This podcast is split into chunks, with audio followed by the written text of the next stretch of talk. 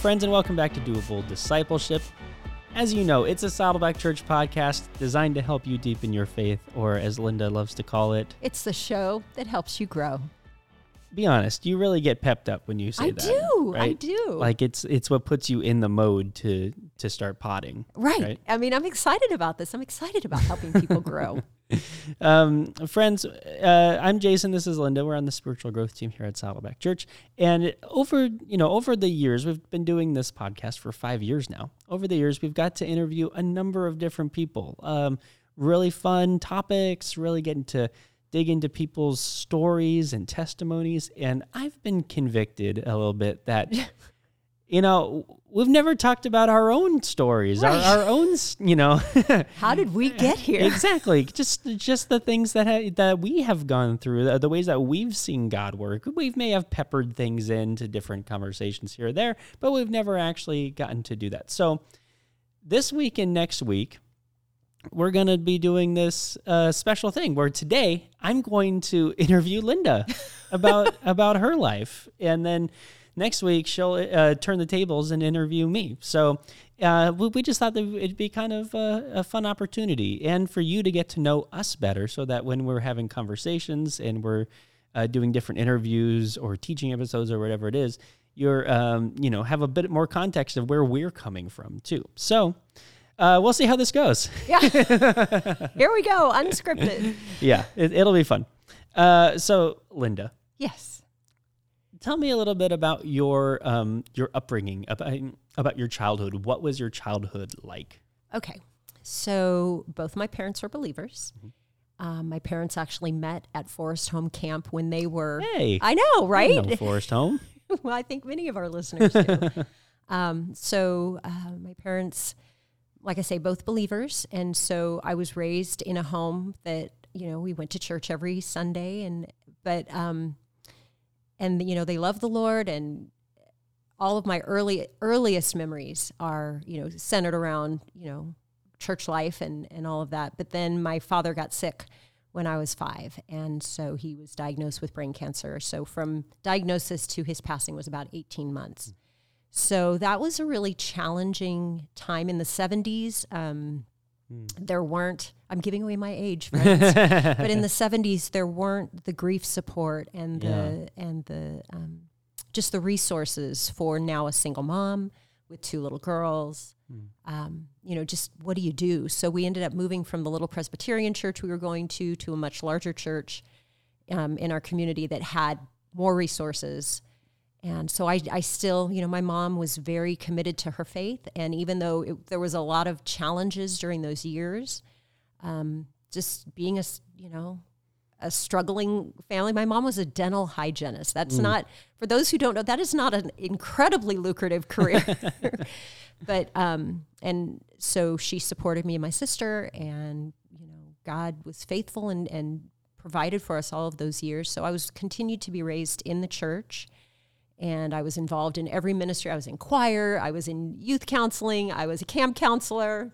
yeah Um, So, so when your dad passed, uh, how- uh, uh, do you remember seeing seeing people come and support you guys, or, or what was what was that like? I, I I know you said that the church that you were at didn't have necessarily the resources, but is that something that you remember seeing? Is uh, other people coming in, or is that kind of what what led to the church move? Yeah, it was interesting. So, up to the point that my father passed, I don't have memory directly, but I mean, you were seven, actually, yeah, six. six. Um, what I, but my mom told me that the pastor of that church had been very, like, he had come to the hospital and prayed with our family. But death and dying, even, was very different in the 70s than it is now. You know, Sure. people hospice at home and everybody gathers at the home. And so there's a different kind of presence. Um, during that period of my life, I don't recall like church people showing up to care for my mom had to find a babysitter so she could go to the hospital because we were too little to be allowed in. Um, and so i think that was part of it. Our, our community kind of there wasn't community at our church. Like church was a place we went and engaged with and served but like there wasn't the community piece you know coming out to our home Yeah. to care for us. So after that happened, I think my mom just felt she felt disconnected from mm. the community or from the church that was there. And then we were just, you know, we just felt lost. And so as she sought out wisely, like, okay, I need more than what I'm getting. That's, I think, what drove us to, to find another church. And then that church really came around us. And I remember my mom getting involved in groups. And then she was a piano player, and we had a, this big grand piano. And so she would always, they'd always be at our house and they'd mm. be singing, you know, choruses around the piano. So that's very early. I remember that that's my experience. So this may be like a nature versus nurture kind of thing, but you are a very uh, caring, nurturing person.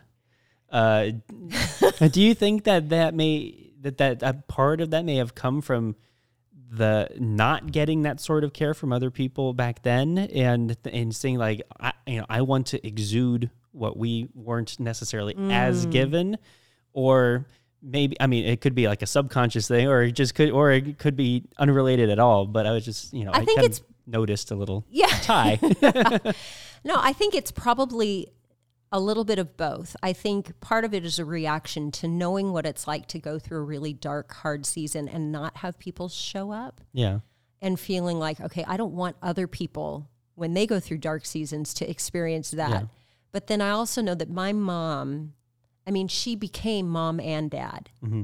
Um, and in that season, my grandparents, who were only living, other close relatives moved up north to Northern California. So really, it was me and my mom and my sister. Mm. And so we were like, that was it. Yeah. Um, we didn't have a lot of extended family. And so she was a fierce caregiver. She was protective. She was she made sure that my sister and I had what we needed, even to the exclusion of her own. Mm. Like, I remember the year that I realized that she kept providing for us, but like she hadn't bought new, anything new for herself in years. You know, I just, it never occurred to me when you're little, you're just like, oh, thanks, mom. You yeah. know, then finally you're like, oh. You're like, wait, I'm, I'm, I'm seeing a sacrificial love. Right. Yeah, like at full play here. Yeah, exactly. and so I was deeply formed by the way my mom cared for me and my sister. And it was, I mean, all the way up, you know, when even into junior high and high school, and her just coming alongside us, whatever was required, whatever we needed, she figured it out how to help us, you know. And so, yeah. So, how would you say that that that uh, you know, growing up without your dad and then mm. seeing your mom in that way? How do you think that has impacted the mom that you are? How do you oh. think? um, I'm absolutely certain that I was, you know, my mom always told uh, me and my sister that parenting was a privilege entrusted to her by God. And even the hard things. yeah. Even when she is seething upset, parenting is a privilege. but she didn't let God. us see that. I don't know where it went. But that was that was powerful for me. And so then when I had the privilege of being a mom to two kids, it was like I knew even like that always rang in my head, even when I was like exhausted mm-hmm. and because my husband traveled most of the time when my kids were little. So yeah. it was a lot of times me with my kids by ourselves. Yeah. I mean, I wasn't in the same position as my mom because I still had my husband, but he was gone a lot. And um, yeah, for those of you who don't know, uh, Scott Melinda's husband is a magician. And yes. so he does shows and conventions and different things all around the world. Right. So he so is, yeah. From the time we got married, he would travel sometimes three to four days per week. Like he'd get home with enough time to unpack, repack, and yeah. leave again. So we were by ourselves a lot. And my mom's words, and I've I've had the the joy. My mom is still living, mm-hmm. and so I've had the joy of being able to tell her how her mothering impacted mine mm. and just the fierce defense of protection of love for sacrifice for my kids that was definitely deeply impacted by the example that was set for me mm. now i know that growing up without your dad yeah. is something that even today you're still processing through sure. what that all means yeah so can you share with our listeners a bit about that journey and what that's kind of been like for sure, you sure so not only did my dad pass away when I was so little, but there were no no men. My grandparents retired and went up north, like I said. And so there were no men in my life, no uncles, no father figures. People are like, didn't you have father figures? No, did not. So there were no men men that I could trust, men that I could depend on, men that I would look to for anything. It was it was the three of us Yeah. surviving, which um, was a beautiful thing, but it also led to some challenges when it came to my relationship with God and even my relationship with my husband. Um, with my relationship with God, you know, we talk about God as Father. And, you know, we know the research that says that if you had an absent or abusive father, then it's hard to kind of imagine God as Father. I struggle because I have no, I mean, my, It's no picture. I Yeah. have no picture. Like that doesn't conjure up. Like people are like, well, what does it feel like to be safe in your father's arms? I'm like, I don't remember. I don't know. So even, I mean, I've mentioned this before on the pod, but I've been walking with Jesus for 40 years. There was a, which is a really long time. There's a season in there that, you know, we'll call testimony or prodigal years, Yeah. but for the most part, since, you know, since I was 12. And so, um, even now, sometimes, you know, when somebody talks to me about God, my Father, I, I intellectually understand that. I can articulate it. I can feed it back to you and tell you the verses that go with it. But sometimes, like, what is it emotion? Like, what is that emotional connection? Hmm. That's something I'm still trying to learn. Yeah. And then even with like my relationship with my husband. I mean, we're going on 30 years married this year. Yeah. Yay. but there was a season where I had been working and then we went through a rough patch and the counselor was basically like I mean, he hit it straight. He's like, "Do you actually make enough money to justify the amount of time you're spending away from your house?" Because my husband was, his schedule was. Yeah. He's like, "You need to be on your husband's schedule." And when I told my mom that I was going to quit my job and depend 100 percent on my husband, she was like, "What?" Yeah. Probably unheard of back Yeah, for Yeah. her, especially with her situation. Yeah, That's she- like, wait, safety net. Like, you yeah, have to be able to. yeah. I mean, my whole my whole growing up, going to college was not about what do you feel God calling you to do. It was if your husband dies, you need to Yeah, have a plan. course. You know, so that was so for me to take the step of faith at that point to say I'm going to trust God to provide through my husband, and I'm going to depend on my husband. Yeah. That was probably one of the best fights my mom and I ever had. You know?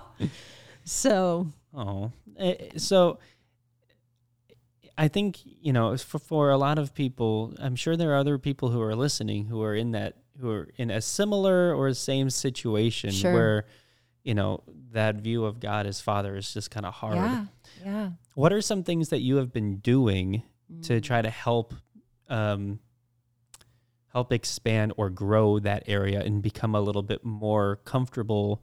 You know, n- n- and not just with the head knowledge of it, but with Right. the with the heart attachment for it.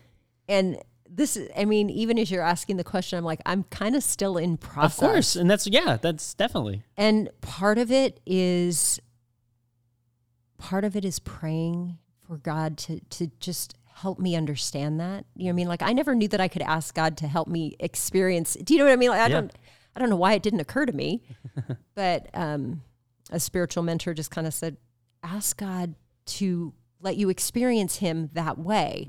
You know and so i've been trying to also be more mindful of watching fathers with their kids and just because that's not an experience that i have firsthand so seeing godly men and i'm so blessed to be around so many godly men that are loving their families and loving their children and trying to say okay god that's how you love me. And just learning kind of vicariously by watching the godly men around me. So going back through like the breadth of your life. yes. what are like maybe one or two really um uh, transformative experiences that you've Mm. had. Wow. I purposefully did not tell linda questions in advance because i wanted to be able to have this free flowing so we'll see. And i'm pretty sure i'm blushing. Nah. Um, no, I would say I referenced that I did have a season of prodigal years. And the first thing when you asked that question that came to mind was so I met Scott during that prodigal season. We got married during that. He was not walking with the Lord. I was not walking with the Lord at that time. And so we got married and you know did our first couple of years of marriage as not walking with the lord and if any of you that have ever tried to do marriage without jesus in the middle it is not easy Mm. Marriage with jesus in the middle has its challenges. Without jesus it's it's a whole nother ballgame. And so we got to a point where you know i was operating out of selfishness and hey you know what? God wants me to be happy. God wants me you can't want me to be unhappy. I'm not satisfied so i think i'm going to move on. And scott who um, like i say was not a believer at the time he prayed and he was like god if you exist this is i need you now. And so basically he got saved and came home and prayed for me. And we had we had friends um, tony and chrissy. Tony was the best man in our wedding so it went to high school with scott. Yeah. and Tony and Chrissy, even during my prodigal years, I knew that everybody needed Jesus, even if I was mad at him. Do you know what I mean? Like, you need to go to the Harvest Crusade. So we took him to the Harvest Crusade. They got saved. They got plugged into a church. Mm. So now a year later, when Scott and I are having all these troubles, Scott reaches out to Tony, and Tony and his small group start praying and fasting for me to come back to the Lord. And through a series of just he and Tony went to Promise Keepers Yeah. and he came home and we had this moment where I was still angry and and he came in from Promise Keepers and he washed my feet because that's what they talked about at Promise Keepers and he's like no matter what we've been through I love you and it was just like after that the walls came tumbling down and um then I rededicated my life to the Lord and just seeing God's faithfulness in positioning people, you know, a year and a half before so that they'd be in a small group so they could fast and pray. Yeah. And so then we were baptized together. And I'll always remember the date. It was August 3rd, 1995. Hmm. So me as a re- rededication of my life and Scott um, for the first time. Yeah. So So how did you guys find yourselves at Saddleback? What was that journey like? And Oh, getting plugged in, what was that? You know. Yeah, like so that's really funny. So after our sort of coming to Jesus, we went to church with our friends where they were going, and we were there for about five years. But we lived down here in Lake Forest, and that church was up in Santa Ana. And so we knew enough to know. People kept asking us, "Well, what do you think about Saddleback Church?" And all we had heard yeah. was that well they don't carry bibles there you know they don't they don't Yeah. carry their bibles I, we were going to a church where you you brought your bible and your notebook and your Yeah. pen every week i mean like that was like if you didn't come it was like what are you doing here Yeah. You know? and so that was all we really knew um, we were aware of it so we just thought all right we know that we should not have a secondhand opinion like well we've heard Hmm. so we came strictly to be able to answer the question for, from a first hand so we came skeptical we came in june of 2000 we were like well let's just go see Yeah. we went to a service rick was on he used to take the whole summer off Mhm. so like we heard doug fields and lee strobel i think was the first person we heard speak Okay. because he was here at that time Mhm. and we came home from that service and we sat on the couch and we were holding the bulletin and it was like because we'd gone totally skeptically like we're just going to go check this place out. They don't carry bibles Sure. and we came home and we're sitting there and i'm like god wants us to go to saddleback church. And he's like yeah absolutely. Like we need to go. This is where god is calling us. And it was the mm. most it was probably the first time that scott and i together had heard god call something so specific and so when I went back to my other church, like the following Tuesday for worship team practice, I was on the worship team. I sang every service every weekend because it, it wasn't like here where we have like Yeah. rotating teams. There Yeah, were yeah. four of us that did every Yeah. service. And um, they were like, "Oh, is it because Rick Warren's there?" And we were like, "Who?" Sorry, Who's Rick. that? but because we came in the summer, we didn't. You know, Yeah. it wasn't a personality driven thing. It wasn't well, that was before Purpose Driven Life, too. Right. Oh, it was before everything. And so we it was God called us and it wasn't just this is where you're going to attend. It was this is where you're going to invest your life. Mm. This is where I want you to use your gifts. This is and it was it was just the most clear call that we'd ever had and it was so cool that the Lord did it together on the same day. Yeah. You know, it wasn't like one of us Yeah, and be like, ah, I don't know. I don't want to. Yeah. yeah, I mean, because it was a really big cool. change. Because I mean, I had to give notice at my other church because of my regular commitment. He Yeah. ran the tech; he had to give notice. Mm. They had to replace us, and there, like I say, it wasn't like there were people in the wings. They had to like actually actively recruit somebody Yeah. to fill our spots. Wow. So, you know, so that's where it started. Yeah. And then as soon as we got here, I mean, we jumped in, we joined choir. I found the women's Bible study because by the time we got in and we did all the classes right up front, we're like 101, 201, 3, Yeah. just get it all done. we were like, because we knew God had called us here. It wasn't a question. It wasn't like, well, are we checking it out? It was like, no, this is it. Mm. This is home. Wow. And uh, 22 years later, here you are. Lord have mercy. So, so for those of you who who don't know Linda, maybe you're listening uh, for you know a first time or something like that. Linda is is very much a doctrine he- like doctrine theology like that stuff is just like her biggest point of interest. So how did that happen do you think? Like when did the idea of, you know, doctrine and understanding exactly what the Bible says about this this this when did that become such a big part of your life? Oh gosh. So I think it started pretty early because not necessarily understanding all of the doctrine, but knowing that the one unchanging thing in life that you can depend on mm-hmm. is God's word. Mm. Like life may or may not go the way you think it's going to. It may go absolutely haywire, but the thing that doesn't change is God's word. Yeah. So very early on, um, that was very clear to me. Um, my mom, her favorite verse is Romans eight twenty eight. I mean, even in the midst of you know crazy, crazy things over my growing up years, you Yeah. know, so she was always pointing me back. And I have to just shout out my mom because no matter what we went through, I mean, it was crazy sometimes. Yeah. She never expressed anger at God. She never was like, God has, you know, turned against us. Like, she never did that. And so, um, I'm grateful for that. But, but God's word and knowing that it was a dependable, unchanging, steady space in a world that is not oftentimes, that was ingrained really early. As I went through high school, um, I was probably best, if looking back, I would describe myself as a modern day Pharisee. but I, I was anxious to learn everything that I could. Yeah. Um, but then even as I, you know, went through my prodigal years and then came back to the Lord, it was, I just had this sense always that um, God's word was the thing that we needed to cling to because it was the, it was the only thing that wouldn't Yeah. disappoint you. It was the only thing that wouldn't change.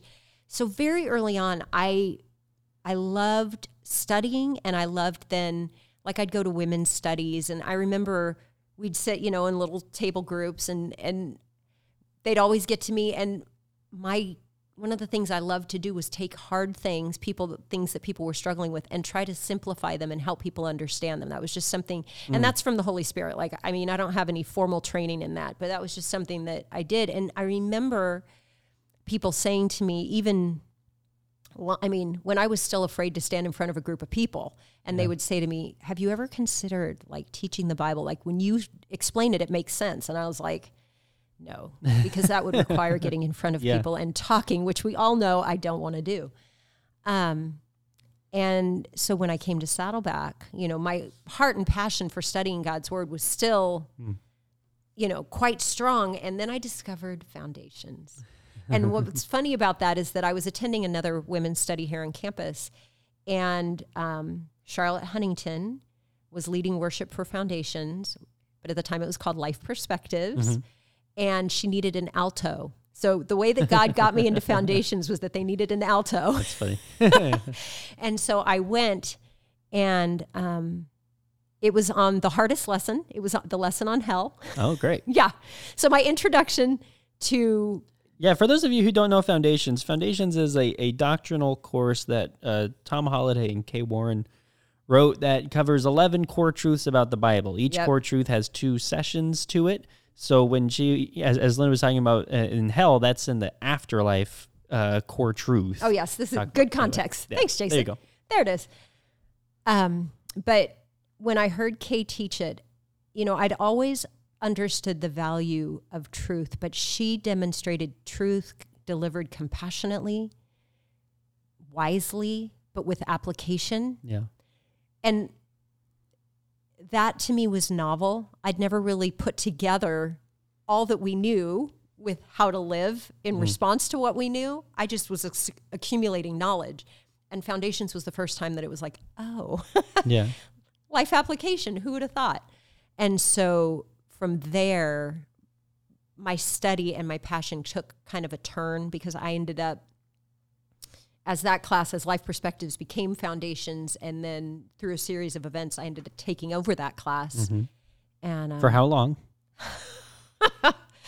so I took it over towards the end of 2004 and I shepherded it through 2015. And then I was gone for a year and then I came back in another two, three years. So a little yeah, while. altogether it was like 16 years, I think, Yeah, of something your involvement with foundations. Let's not undersell it, Linda. Yeah, well, okay, fine. So I may have taught it a lot, but it's because I know, and because I've seen, you know, Pastor Rick always talks about, well, I'm addicted to life change. When I see people who've walked with Jesus for a long time, like I had, when they suddenly make the connection between what God's word is saying and how that can transform their lives, mm-hmm. and their eyes light up and they're like, I had no idea. Yeah. And I'm like, yes, go forth. You know?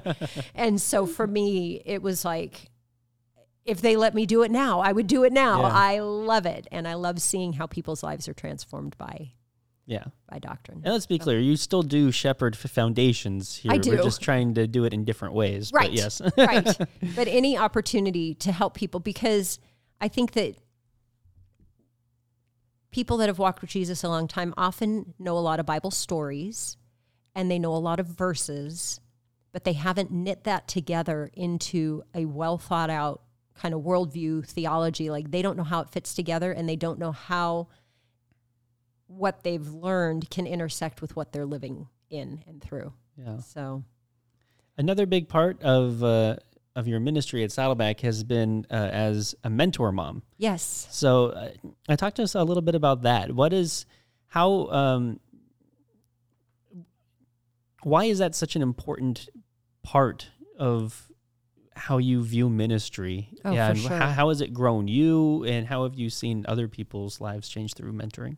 Well, I think, okay, so first of all, being a mentor mom was one of the coolest experiences because number one, it brought these young women into my life that, you know, were at all different seasons in their marriages and they, most of them had really young kids. And it, I mean, I just loved connecting with them. I mean, the vitality and the joy um, of being with them, but also, you know, when you've walked with Jesus a long time and, and your marriage has gone, you know, a season and your kids are, my kids are 22 and 25 now. So I've been through a lot of those early stages and made those decisions and made a lot of the mistakes. And the joy of, of that Titus 2 relationship of the older women, I still don't quite own older. the more experienced women pouring into the younger ones and the ability to walk alongside them as they navigate a world that's a little bit different than mine. But as I said before, God's truth doesn't change.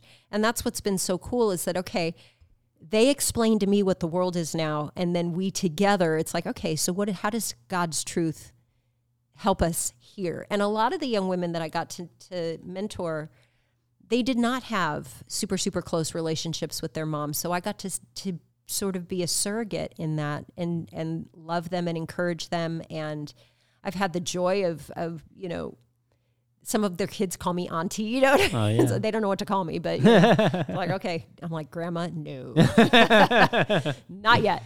But um just the joy of pouring into these lives and and getting to see god in real time turn hurts that I had, mistakes that I made. You know, I mean, Romans eight twenty eight. It is a theme in my life, and the fact to be able to see God take all of that, all of my heartache, all of the hardship, and use it for good in the lives of the women that are you know in this next generation. To me, that's like the coolest thing because sometimes we don't get to see what God does with our hurts or what mm-hmm. God does with our challenges. Like we know the truth. Okay, yeah, he's going to use it for good, but we're like, I don't see it. Mentoring was a way to see God bringing fruit and bringing beauty for ashes. Mm. You know, where you look at certain things and it's like, oh my gosh, those were wasted years. Those were mistakes. Like if I could do it over again, and I can't. Like that is mm-hmm. not a thing. And yet to be able to to share that with younger moms and say, okay, like this is the wisdom that I would give you, um, allows beauty to grow in a new generation. And to me, that's super cool. What does it look like for you to rely on God in hard things? How does that take? How does that play out for you? Okay, I would say, and I'm learning this too. Yeah. Um, part of it was learning to lament. In other words, like I used to have this sense that like cognitively I knew that God would use things for the good. Cognitively I knew that he would give me peace. So I didn't allow myself to feel the anger or feel the fear because I'd be like, "Oh, well God, you're giving me perfect peace, so I should just not be afraid, you know, Yeah. fear not." You said it 365 times, so I should not, you know, and so I'd try to like academic and and think my way out of those feelings and bring to God like, well, this is what you told me I should be, so this is how I want to try to be. And what I've learned over the last couple of years is that really what God wants is our authentic self. Mm-hmm. And if we're angry or we're fearful or we're scared or we're confused, so lament has been huge for me mm-hmm. and just learning that I can bring that level of me and not have an answer and not know the right answer and not you Yeah. know and I don't have to talk myself out of my pain. You know what I mean? Like I don't have to which sounds like when I say it out loud like I would I should know that that's not a thing, but I can in retrospect I can see that for many years when something hard would happen I would just say, "Well, I mean, I know what God says, so I should be okay." Yeah. And it's like that's that. Well, okay, God does say those things. Like I was not. Gra- I was more gracious with other people in their pain than I was with me. Yeah. So lament has been one. The other one has been learning to be present with God in the moment, like not to try to look back Hmm. and figure out like what should I have done or what could I.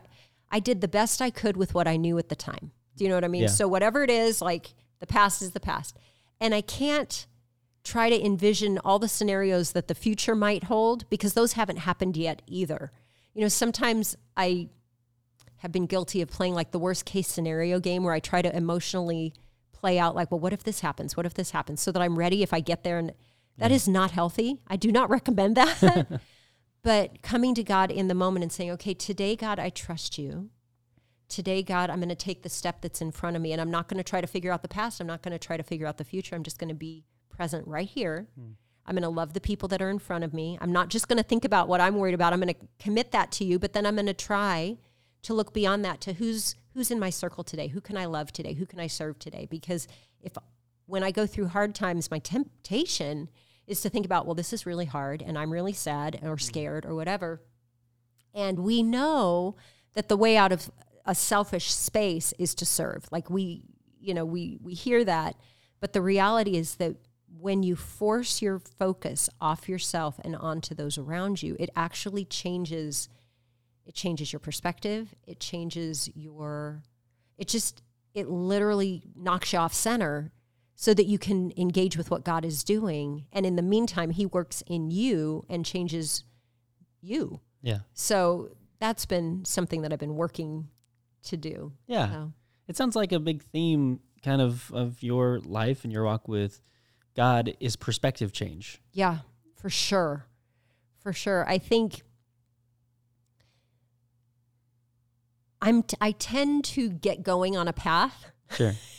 and it's like it's working. Yeah. Why change it? well, it I think that's the six in you. That's the Enneagram six in Yes, you. you guys, I am a perfect six. One of the running refrains on our team is "You're such a six. Yeah. So yes, I am. Which, for those of you who don't know, a six is a loyalist. That just means that you like having things a certain way and you want to promote that certain way. Yes, and especially when it comes to rules and how things are, if I can figure out a way that works, there is no reason to change it. Yeah. um, but what God is teaching me is that often I need to let go of the fixed way that I want things to go or the comfortable way because let's face it, when it's familiar, it gets comfortable. And when it gets comfortable, it gets easier. But then we have to trust less, right? Yeah. Because now we've figured it out and now we have control over it. Yeah. I may or may not have control freak tendencies. you know, where I want I want to manage. I want things to operate the way I expect them to. I want things to be predictable. I want to know what's coming so I can plan for it. And the season that God has had me in really over the last couple of years, you know, we talked about the fact that Scott's an entertainer. Well, COVID was not friendly to the entertainment industry and especially to his business. I mean, it's finally beginning to to come back, but here we are in the middle of 2022. Yeah. And so, um, you know, as we talked about, we came here in 2000. I only came on staff in November of 2020, and I only joined this team in May of 2021. Yeah. And so, after serving for After yeah, being a uh, a lead volunteer since 2015. right, right, so I've been here a while, but like I did not see that coming. Yeah. That was not part of my plan. I was a very happy stay-at-home mom, how, homemaker. Like that was great. No, you know, this was not on my radar at all. And God, the the season that I feel like I've come through, I've just labeled it disorientation because I just I was disoriented from my roles. You know, my kids are 22 and 25. They don't need me as a stay-at-home mom the way Yeah. they did when they were two and five. So that got disoriented. by just being a uh, housewife, that you know, being that was my primary role. No, not anymore. You know, Yeah. now I'm working, and so a lot of what I leaned on as this is who I am and this is what I do, and God's like, hmm, I have something else for you, and it took COVID which would, you know, most of us would say was the hardest thing we've all been through in a really long time. And yet that's what God used to move me and disorient me from all the things I thought to reorient me in a beautiful direction that has opened up doors I never would have imagined. Yeah, and God's timing is amazing because you came on to our team like right when Brandon Robinson was Yes. leaving our team, so we had no shortage of, of co-hosts for this podcast. Yes, it I was mean, like it a was- it was a smooth transition. It worked out perfectly. um, so, is there uh, to wrap us up Yep. in this part of in this uh, in this conversation? Is there something about God or about your relationship with God that you would want to like leave our listeners with today? Wow. I think as I look over my life, the word that's just coming into my mind so clearly is his faithfulness. Um, you know, there have been a lot of things, circumstances in my life I wouldn't have chosen, didn't plan for, didn't want. Um, and yet, when I look back, I can say with confidence I would not be the person that I am today had I not gone through the things. Do you know what I mean? Mm-hmm. And I have seen him provide. There's no way on a dental hygienist salary that my mom and sister and I should have been able to keep the house. Yeah. We attended private school. I don't know how that happened. Hmm. And that was just because she didn't want us to be latchkey kids in the 70s. So she's like, great, private school before and after care Sure. But God has provided in so many ways. And, you know, even, I mean, just the fact that, like when I was sharing the story about our, my prodigal years and, and his provision there, and other places and spaces where, I mean, the fact that when I needed a job, Brandon Robinson had to go start a church. I Yeah. was like, fantastic you know i mean but but i would never have thought that i could do that but god was making a way. He was providing. He was i just finished um, a study by ann voskamp that talks about god always makes a way through the red sea. You just don't always know what that's going to be. Yeah. you know and it's not something you could expect and it's not something that you could have planned for but when you step back from your life you can see him making a way. Mm-hmm. and he has been so faithful. So that would be overwhelming Love it. Well, thank you for sharing, Linda. You're See, welcome, this wasn't as uh, as terrifying Yeah, as I it may have. Uh, it may have seemed when I pitched doing this. um, friends, it's I, I, I'm glad to learn more about Linda. I've known you for a long time, and I'm, I'm always glad to listen and learn more. So thank you for sharing. And uh, yeah, it's I guess it's my turn next. So yeah. next week, the, as I said, the tables will be turned, and uh, and, and we'll see how that goes. um, yeah, so we'll be back uh, with another fun new episode next week. Love you. Bye. Bye.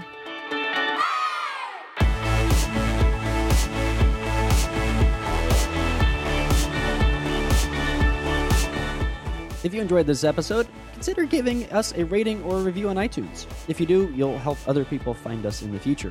You can also listen to these episodes on YouTube. Just subscribe to the Saddleback Church YouTube channel for these conversations, plus lots of other video content. And if you are already listening to us on YouTube, subscribe to the Doable Discipleship podcast on Apple Podcasts or your favorite podcasting app so you can listen in the car or wherever else you go. Don't forget to visit saddleback.com slash doable to check out all of our previous episodes. And go to saddleback.com slash grow to find spiritual growth resources and view a calendar of upcoming events. Lastly, you can always get in touch with us by emailing maturity at saddleback.com. Send us your thoughts, send us your questions, your Bible questions, your life questions, whatever. Who knows? Your question might just inspire an upcoming episode. Thanks again for tuning in to Doable Discipleship. I'm Jason Wheeland, and I hope you'll join us again next week.